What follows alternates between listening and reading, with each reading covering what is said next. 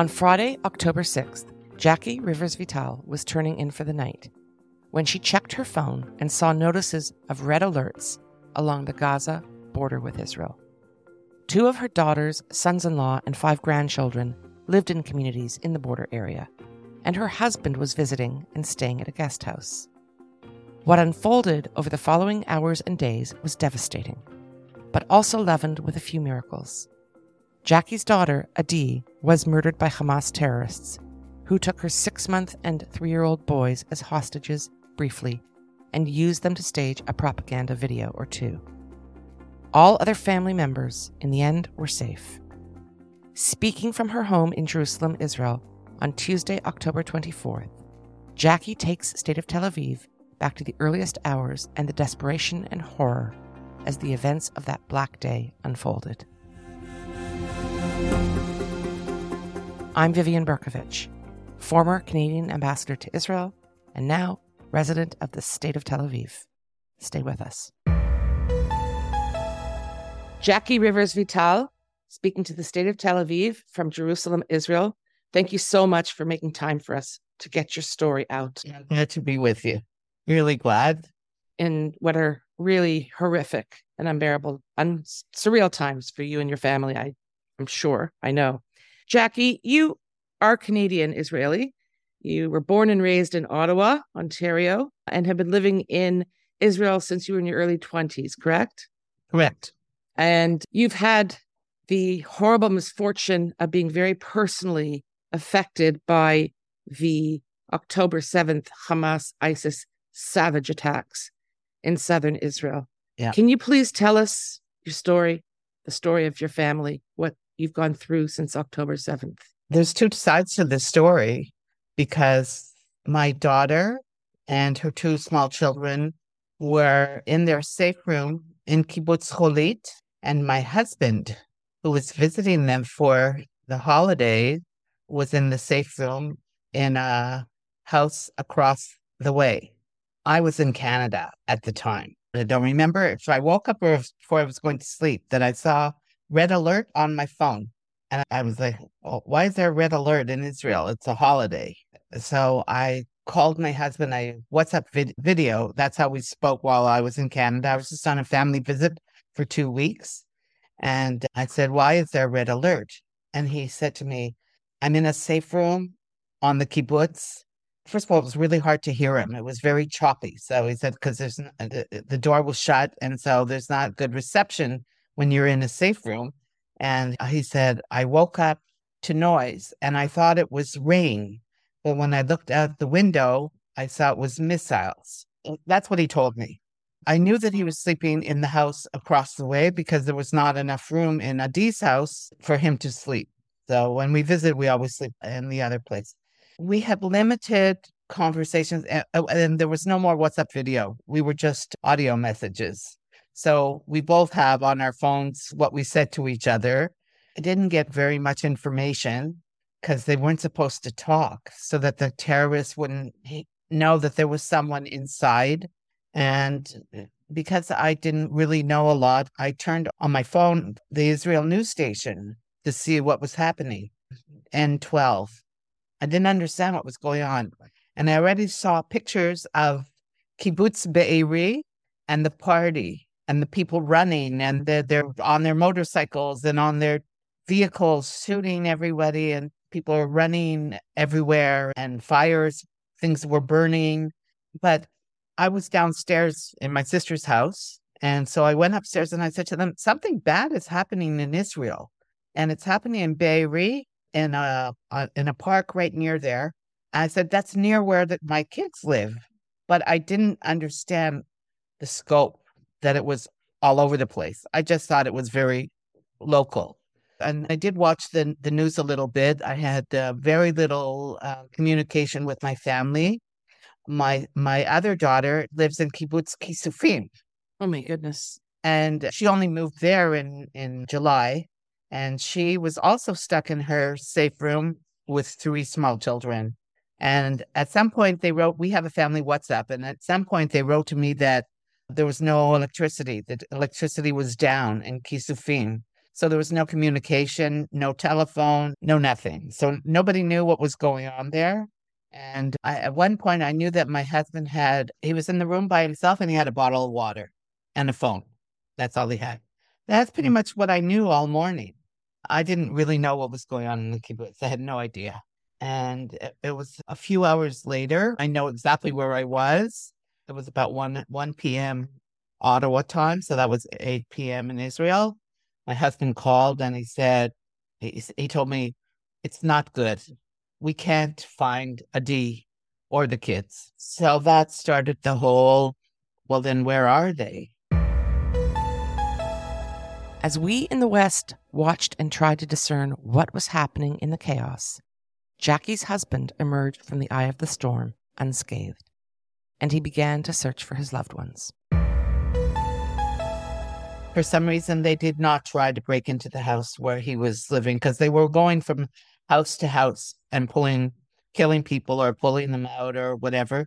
They just they didn't go into the house that he lived in because it wasn't being lived in most of the week. The person who owns that place is abroad, and he just allowed my daughter to use it for guests to sleep in. So it was pretty run down, so that they didn't bother going into that particular house.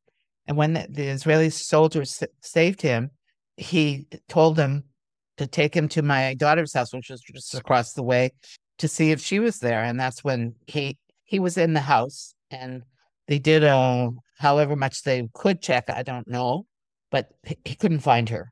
So we just assumed that she had been kidnapped.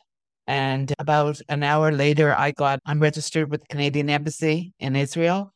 And I got the first of the messages. If you're in, if you need, if you're in trouble and you need help, call SOS International. I called SOS International because Adi was also a Canadian citizen. And I said, my daughter I said, I think my daughter's been kidnapped. And they said, How do you know? I said, Because they can't find her. And that was the premise for the few days until they, they did find her. For three days, we thought that she was kidnapped. And my husband, after he told me that she was missing, about an hour or two later, I got the message about my grandson standing on the border, the Gaza border, alone, and that someone came to get him and took him back into Israel. And it, it just it didn't make sense. How did a, a, a little boy who's not even four years old get to the Gaza border all by himself? The pieces just didn't fall into place. A few hours later, I was told that uh, a friend of Adi's from the kibbutz who was not shot, the terrorists brought the kids to her and told her, take them. And they walked them to the Gaza border.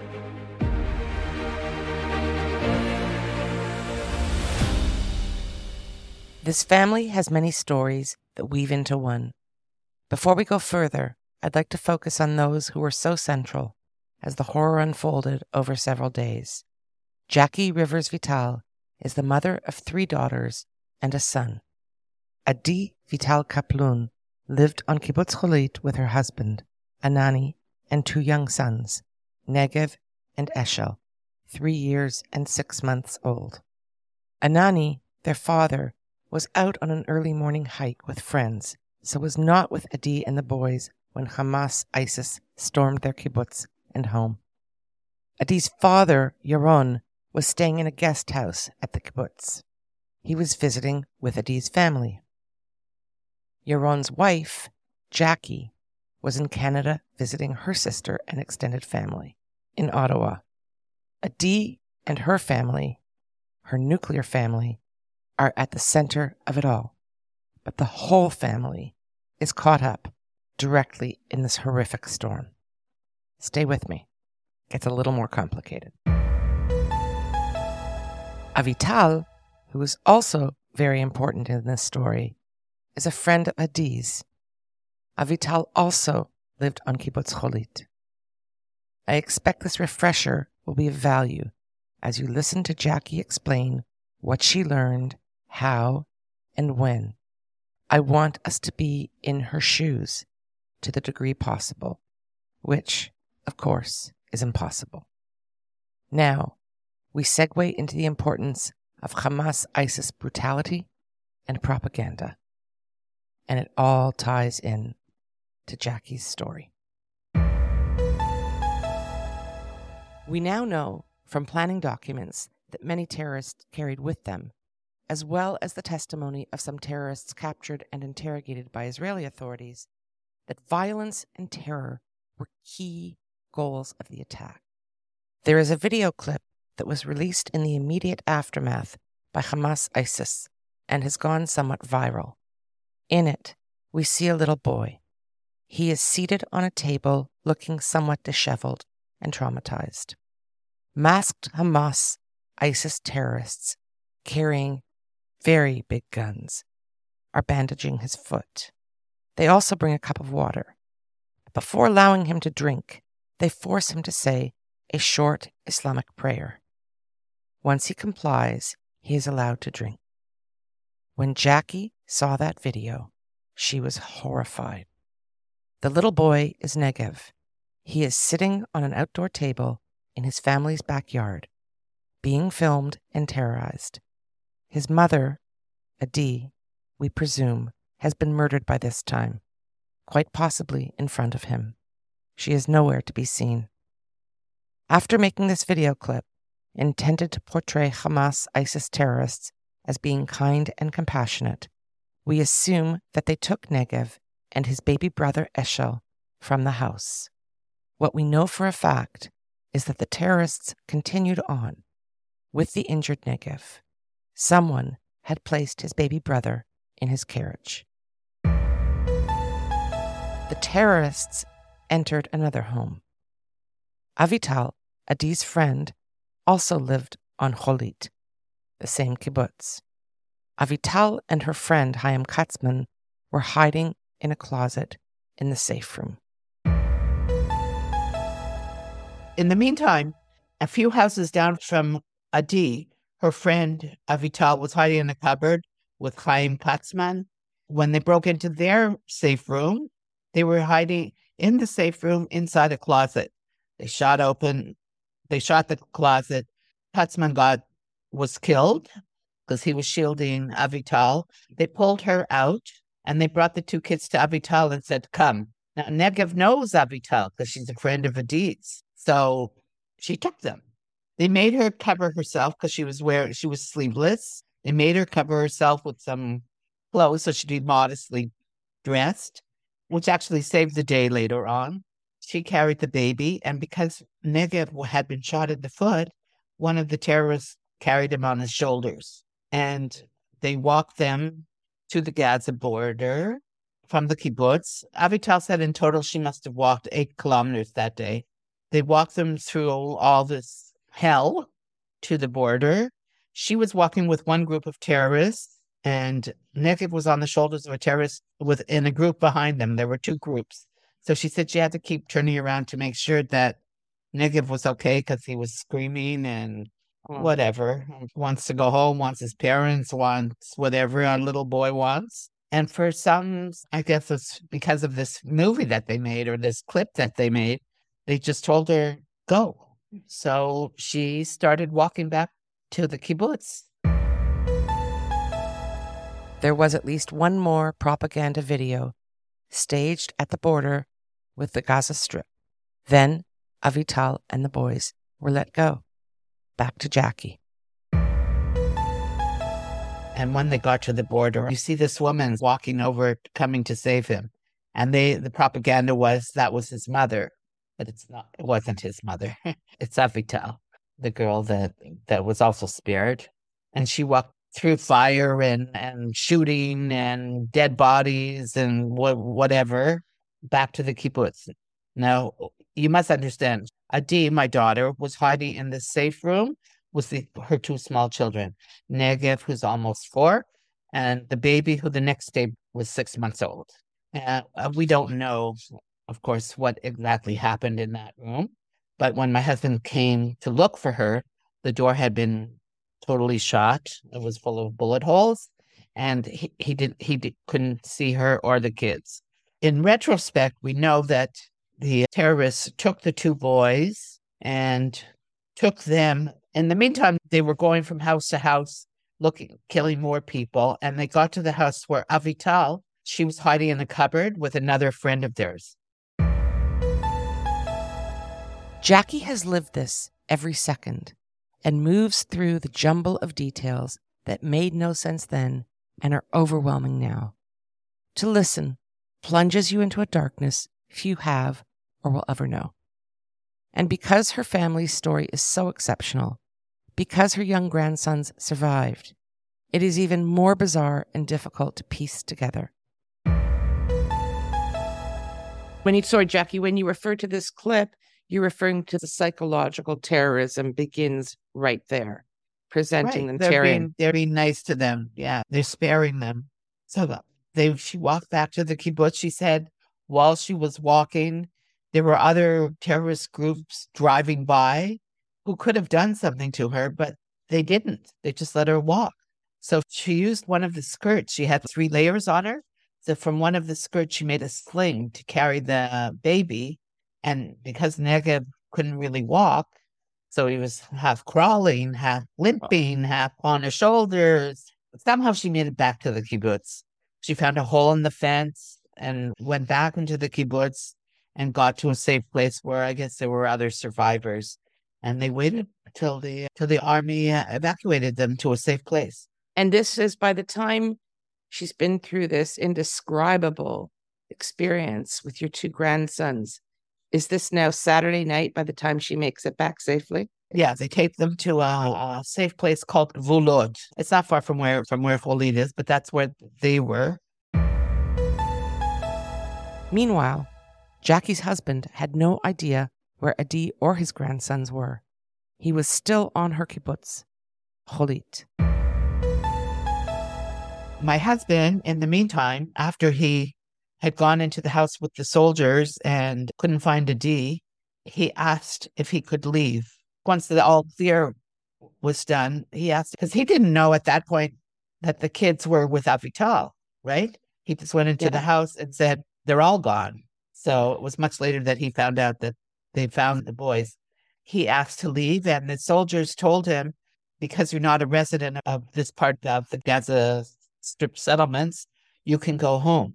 My he my car was parked near their house, and um, some of the windows were shot like completely, and there was glass all over the seat and a few bullet holes. But he managed to drive home, and what would have taken probably an hour and a quarter took him I don't know three hours to drive to Modi'in. He went to my daughter's, another daughter, and again, he knows nothing what, about what's happening to the daughter in Kisufim. He doesn't know what's going on there either because there's no communication. And he said he, he had to drive through, there were tanks on the road already and mud from the tracks. And he's every so often, he, he said he was lucky he had a bottle of water in the car because his mouth was full of dust and whatever. And he had to go a long way around, not the straight and narrow. So he makes it to Modi'in. It was about I don't even I uh, time frames I don't remember. It's all in our WhatsApps, you know, all the messages. It's all in our phones. But we knew that the kids were safe.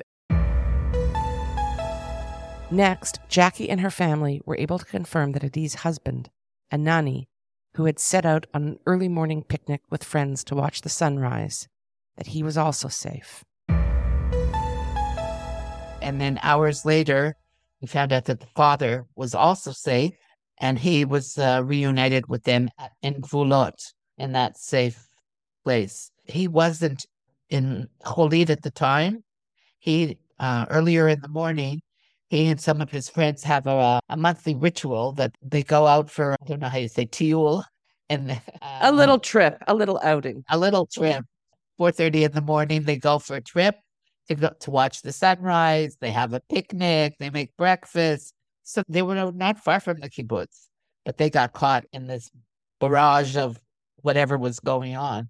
And because he's part of the um, security team on the kibbutz, he, he knew what to do. So he managed to take care of all of his friends to save them. And they managed to get to kibbutz, I think Nirim, and they were there uh, also until they were evacuated. So it wasn't until like midnight that he was reunited with his sons.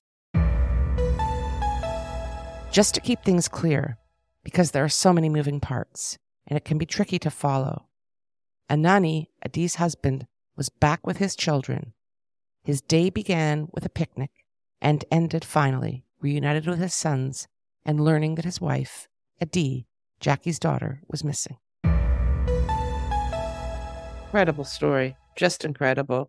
And of course, it wasn't until midnight that he learned that his wife is missing. You still don't know where Adi is, correct? No, we don't know anything. And for for three days, we didn't know anything. We just assumed that she was kidnapped, like all the other people that they can't find. That still they can't find. Yeah. So how did you find out three days later? What led to you learning that Adi, in fact, was not kidnapped but had been murdered? The Israeli soldiers went back to check check houses again, and they saw her her body in, inside the safe room, but the the safe room had been booby trapped, so they couldn't go in through the door. They had to take her out from the window. It's still booby trapped. But the day after, after we found out that the boys were safe and everything, the following day I sent a, a message to Avital, the friend who walked with them from the border, and I asked her if I could speak with her because I wanted to fill in the blanks. I didn't know at that point the whole story of how the boys, how Negev got to the to be standing there by himself. So she she actually did tell me exactly what happened to her and how she had the boys and what happened with them. And was- as all of this, sorry, Jacqui, as all of this is mm-hmm. going on, you're still in Ottawa? I'm still in Ottawa. When I called that SOS number, remember I said the first yeah. thing I did was call SOS? Yeah. So they told me that in a few hours someone would call me. And someone did, RCMP officer. And he told me his name. And he said, I, I would like to come in and speak with you. It'll be a few hours. And I said, You can come. I said, You can still come tonight, whatever time you want. I said, Because by the time I tell you what you want to hear, it's going to be morning in Israel. And if you guys want to work on this, then come tonight. That's what I said to him. After a couple of hours, I was still waiting for him because he said he might come like at 11 at night. I thought to myself, what if this isn't real? Like maybe I'm talking to Hamas or something. Like I'm giving out all this information on the D and maybe it's not true. So I called SOS again and I said, I'm just giving out some information about Adi and I'm not sure I did the right thing. So she asked me if the officer had told me his name and I said yes. So she checked it for me and she said, no, it's legit. So that was okay. That yeah. In, in this kind of crazy, urgent madness, I would have expected to hear that they were at your house in five minutes, maybe 10. Well, when they came for four hours, they grilled me about Adi. When did they show up, the RCMP? Sunday morning at 8.30. You had spoken to them initially, put in your SOS call, and it was... I called at 2 o'clock in the afternoon. 2 o'clock in the afternoon on Saturday, and they found their way to your Ottawa home, where you were staying at 8.30 on Sunday morning. They grilled you for four hours about Adi. What kind of things did they ask? Are you able to share? It is important to note here that from the time that Jacqui first made contact with Canada's Department of Global Affairs on Saturday, October 7th at approximately 2 p.m., no government or police representative came to see her personally for more than 18 hours at 8:30 a.m. on Sunday morning. She told the RCMP that she would be happy if they came by even late on Saturday night. And she waited. And then she became worried. At about 11 p.m. on Saturday night, she began to fear that whoever had called her on the phone, purporting to be an RCMP officer, may have been a fake. And here she'd shared with him all manner of information on an open line. Was it Hamas? So she called the SOS line at Foreign Affairs, and the woman answering asked for the name she had been given. Oh, that's legit, she reassured Jacqui. Jacqui said, however, that once the RCMP did show up, they were beyond fantastic. She tells us about their discussions. They just wanted to know everything they could about her, not just her physical description, but her likes, her dislikes, where she worked, her hobbies, her whatever kind of information I could give them. Are you concerned with what is going on in Israel? This is not just another crisis. State of Tel Aviv is committed to delivering superb and candid analysis, and we're offering a limited time subscription special, a 33% discount from the regular fee of $90 annually. One year for only $60. Stay informed and stay connected with State of Tel Aviv. We are a reader supported enterprise. If you value our work, please subscribe. It makes a huge difference. StateofTelAviv.com. All one word. Now, we return to Jacqui as she carefully recounts the events of Sunday, October 8th, and her long meeting with the RCMP officers. Well, I think at, at some point, Avital called me. She called me back. Right. And I said, Could you please tell me the real story? And she said, I said, Is it okay though? I have people in the room with me. And she said, Yeah, okay. And she told the story in English so that they could fill in some blanks too, because there were so many things that we didn't understand. Right. Uh, that was part of it. Plus, there was a lot of the, um, they explained to me the different teams that were going to be working with me because they were like the take care of me team, but they really did take care of me for four days. They were Great. amazing people. Good. They were just unbelievable. So on Sunday, the day you were intended to return to Israel, you're in Ottawa and communicating with your family overseas by WhatsApp, by video, by I'm talking already with my husband, with my other children, the daughter that was on Kisufim. They were stuck in their house for 11 hours. And when they were evacuated, like I said, the terrorists did not even try and break into her house. No, they just skipped over her house. They were evacuated to a hotel in the Dead Sea, and that's where they've been living ever since. They got there around 3 a.m. Israel time with three little kids. And about 4 a.m., she sent me a picture that they were finally sleeping in the bed, and they've been there ever since. And they just started school there yesterday. Now they're having hmm. makeshift school and done nursery schools because they're going to be there. So your daughter, her husband, I assume, and these three young children were for some reason spared. We do have these miracle stories here and there and remained in their safe room, I assume. And well, were spared he, he at least that- seeing anything directly. The children did not see she said, this carnage. The children saw nothing. She said when they told them that to come out, she said there were soldiers standing on either side of the path and blocked the view so that the kids didn't see anything. Thank she God. said they didn't see anything. And then straight to the bus. And she said she wanted to go back and get something. They said, get on the bus, close on your, sh- that's it. You wow. walk out with nothing. So this was Saturday night, Sunday morning, or was it? Yeah. Yeah. Okay. So they get them to the Dead Sea. They're safe and going to try to start restoring some semblance of life. Sounds like they already are. In the meantime, Sunday night comes around in Ottawa and you still don't know where Adi is. When did they no. find her? Tuesday. Tuesday. Wow. Yeah. Okay. Sunday, Avital told me her story.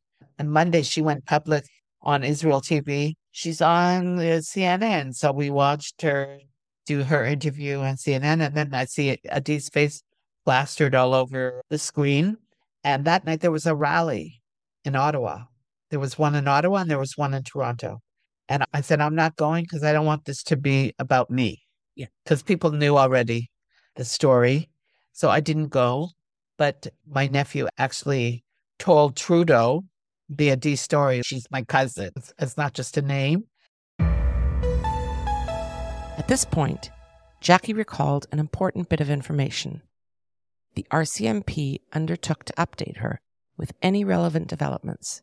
Among other things, they did share with her that Prime Minister Trudeau knew about Adi on Sunday. Back to Jacqui. I know for a fact that on Sunday already Trudeau knew. At least he knew about Adi. Don't know who else, but he knew about Adi. Did he take a, a moment to telephone you or? No, no, no. They just told me that they had a big meeting that day or whatever. But they told me that he knew. And then Monday night, I actually told him himself this the story is as much as we knew at that point. How So- did the prime minister respond? I have no idea. The beep you just heard protects the identity of a member of Jacqui's extended family in Ottawa that managed to have a word with Prime Minister Justin Trudeau on the evening of Monday, October 9th, on the sidelines of a rally in support of Israel in Ottawa. For more information as to how Canada has been conducting itself at the federal level, please go to our website, stateoftelaviv.com. You will find articles and podcasts on many topics, including the conduct of the Prime Minister and his government. Canada is a G7 country, member of NATO, officially in the Five Eyes Intelligence Club. Canada is also a key member of NORAD and many other critical global institutions. Israel has noticed Canada's conduct, as have many other countries. They've noticed just how sharply Canada's position and conduct contrasts with that of the United States of America, France, Germany, Italy, the United Kingdom, the Netherlands. I could go on and on and on. It is interesting to note that President Biden made enormous efforts to meet in person with every hostage family or to speak with them by phone. The President of the United States. Yet Justin Trudeau did not seem to make the time to see Jacqui while she was in Ottawa in the immediate aftermath of October 7th. But there's always a surprise, and in this case, it was Melanie Joly, the Minister of Foreign Affairs. You know who spoke to me? Who? Melanie Joly, about an hour before I was leaving Ottawa. And what did she have to 20 say? She said that we have uh, a plane, some kind of a plane. Uh, it was like an, a military plane or something, leaving to go to, I don't know where, she, I, I don't think she said to Tel Aviv, maybe to Athens. I don't know where she wanted me to take me. And uh, I said, thank you, but I'm leaving in an hour for New York. It was like, you knew 24 hours earlier, lady. Why did it take you 24 hours to call me? No, she called me on Wednesday afternoon. On Wednesday afternoon. That on Tuesday at two o'clock, I told my my my buddies, my RCMP buddies, that we that they found Adi. She knew. Okay, but not only that, on Saturday, Ottawa knew. Foreign Affairs knew, RCMP knew, presumably the Prime Minister's office knew. Nobody That- called me. Okay. Nobody. So, so Melanie waited until she knew that your daughter had been found murdered. I told the RCMP Tuesday at two p.m. She called me Wednesday at three p.m. and she on her phone. So she hadn't come Yeah, to the I have okay. her on my phone now. Yeah. okay. Oh, that's great. Okay. So much for Canada. Sorry. I had to, I had to pay for my flight to come back. You had to pay. The government of Canada knew that your daughter had been murdered by Hamas, that your grandsons. They didn't help me. Jacqui cannot say enough good things about her RCMP minders. They were a little slow in showing up initially, but from Sunday morning until she got on the plane to fly to New York and then on to Israel, they were beyond supportive. They attended to the smallest matters and demonstrated true professionalism and empathy. And I thought it important to make sure that this excellent work was recognized, as did Jacqui. Let's say thank you to the RCMP, to the boys in red, men and women in red. Thank you so much for stepping up. Yeah, they did. They did. They really did. I'll skip over the trip back to Israel, which had its own challenges. But Jacqui made it home for Thursday night, local time, in Israel. That is Thursday, October 12th. So at this point, so you're now back in Israel. Of course, that Adi is no longer with us.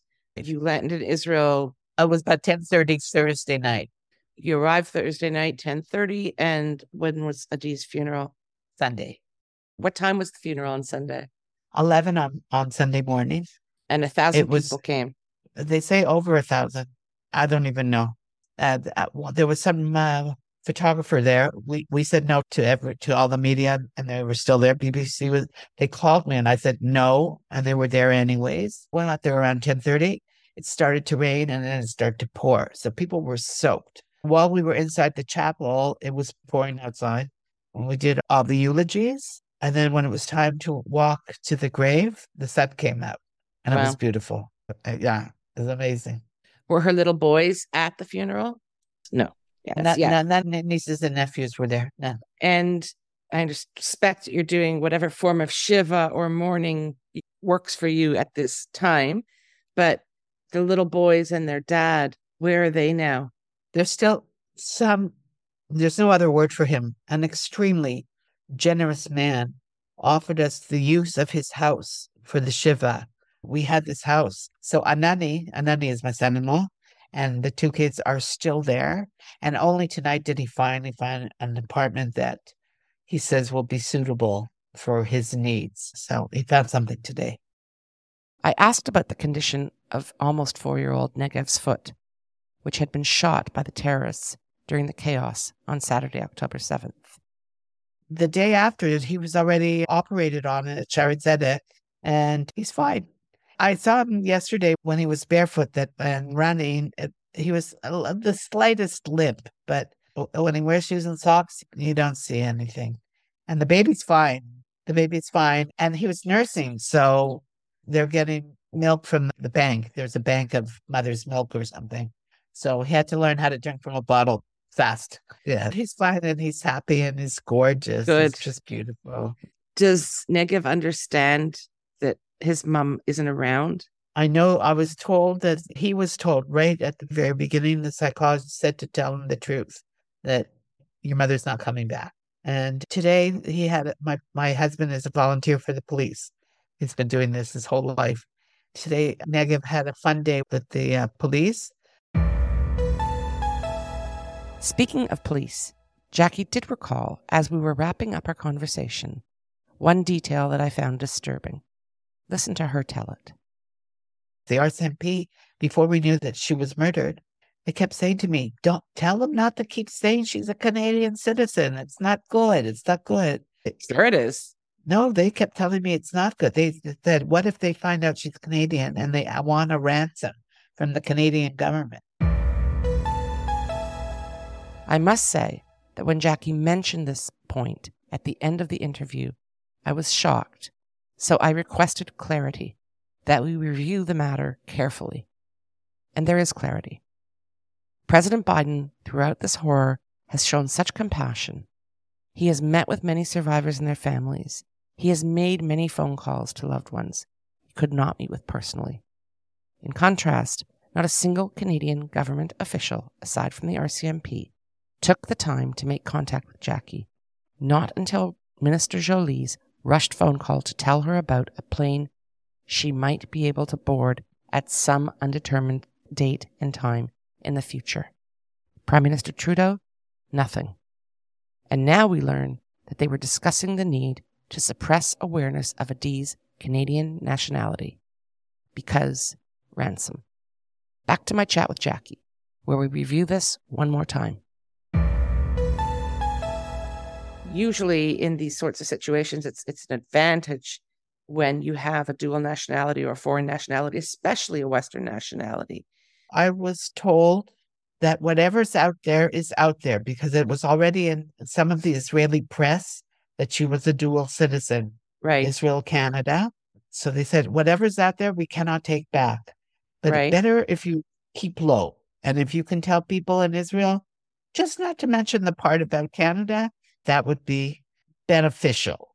Let's put it that way. Because they said there might be a, a request from Hamas for a ransom if they know that she's Canadian, a ransom from the Canadian government. So I was fighting with people on this side in Israel, telling them, "Don't say anything, don't say anything." And they're and but it's the Israelis were telling me, but in Israel they're telling us yes to say. People were not happy with me. Interesting. Jacqui Rivers Vital, I want you to know that there are so many Canadians, Jewish and not Jewish, and people throughout the West who are so aligned with you in this moment of unspeakable grief. And we support you. And I have to say, on a personal note, I'm just sitting here comfortably in Toronto and really just amazed by your composure and clarity. And I really thank you so deeply for sharing your story because it must be heard. We will not allow the world ever again to say, we didn't know. We have to keep telling these stories, telling them. And thank you so much for your composure and your courage and your obviously strength of character. It's been such an honor to speak to you, Jacqui. Thank you. Thank you. In closing, I would like to speak directly to the issue of hostages and ransom. As a policy matter, this position would almost certainly have been directed by either the Prime Minister's office or the office of the Clerk of the Privy Council, which is the equivalent of the Prime Minister's office, but on the public service side. The bureaucracy. Very powerful. As a Canadian, to hear that this issue is what preoccupied my government is enraging. I want to make a special point of saying thank you to the RCMP, our men and women in that sharp red serge uniform. Thank you, RCMP, for your professionalism. I'm sorry that you were appointed the messenger for this unfortunate policy. As for Prime Minister Trudeau and Minister of Foreign Affairs Melanie Joly, Canadians are waiting for an explanation. This matters to all Canadians, not just Jacqui not just Adi, also those we abandoned in Afghanistan and more. Please tell Canada where you stand. And on a final note, I would like to make very clear that these closing comments are mine. They are made by me, Vivian Bercovici, not Jacqui. Thank you, Jacqui Rivers Vital, for being so strong in the face of such adversity and thank you to all those out there who support Israel, the West, and decency. We must not succumb to Hamas, ISIS terror. Thanks so much for listening to this episode of the State of Tel Aviv and Beyond podcast. We'll keep the dispatches coming as frequently as we can. If you like what you're hearing, please take a moment, rate us on Apple, Spotify, or wherever you're listening. You can check out our full library of articles and podcasts at our website, stateoftelaviv.com. State of Tel Aviv is an independent media venture, and we rely on subscribers to support our work. If you are not yet a paying subscriber, please consider taking the plunge today. Each person really does make a huge difference, especially in these very challenging times in Israel. It is important that you stay informed and current and seek out a range of perspectives. This is a pivotal moment in Israeli history. It is not a time to be passive and disengaged. Thanks for sticking with me to the end. I'm Vivian Bercovici, signing off from deep inside the state of Tel Aviv.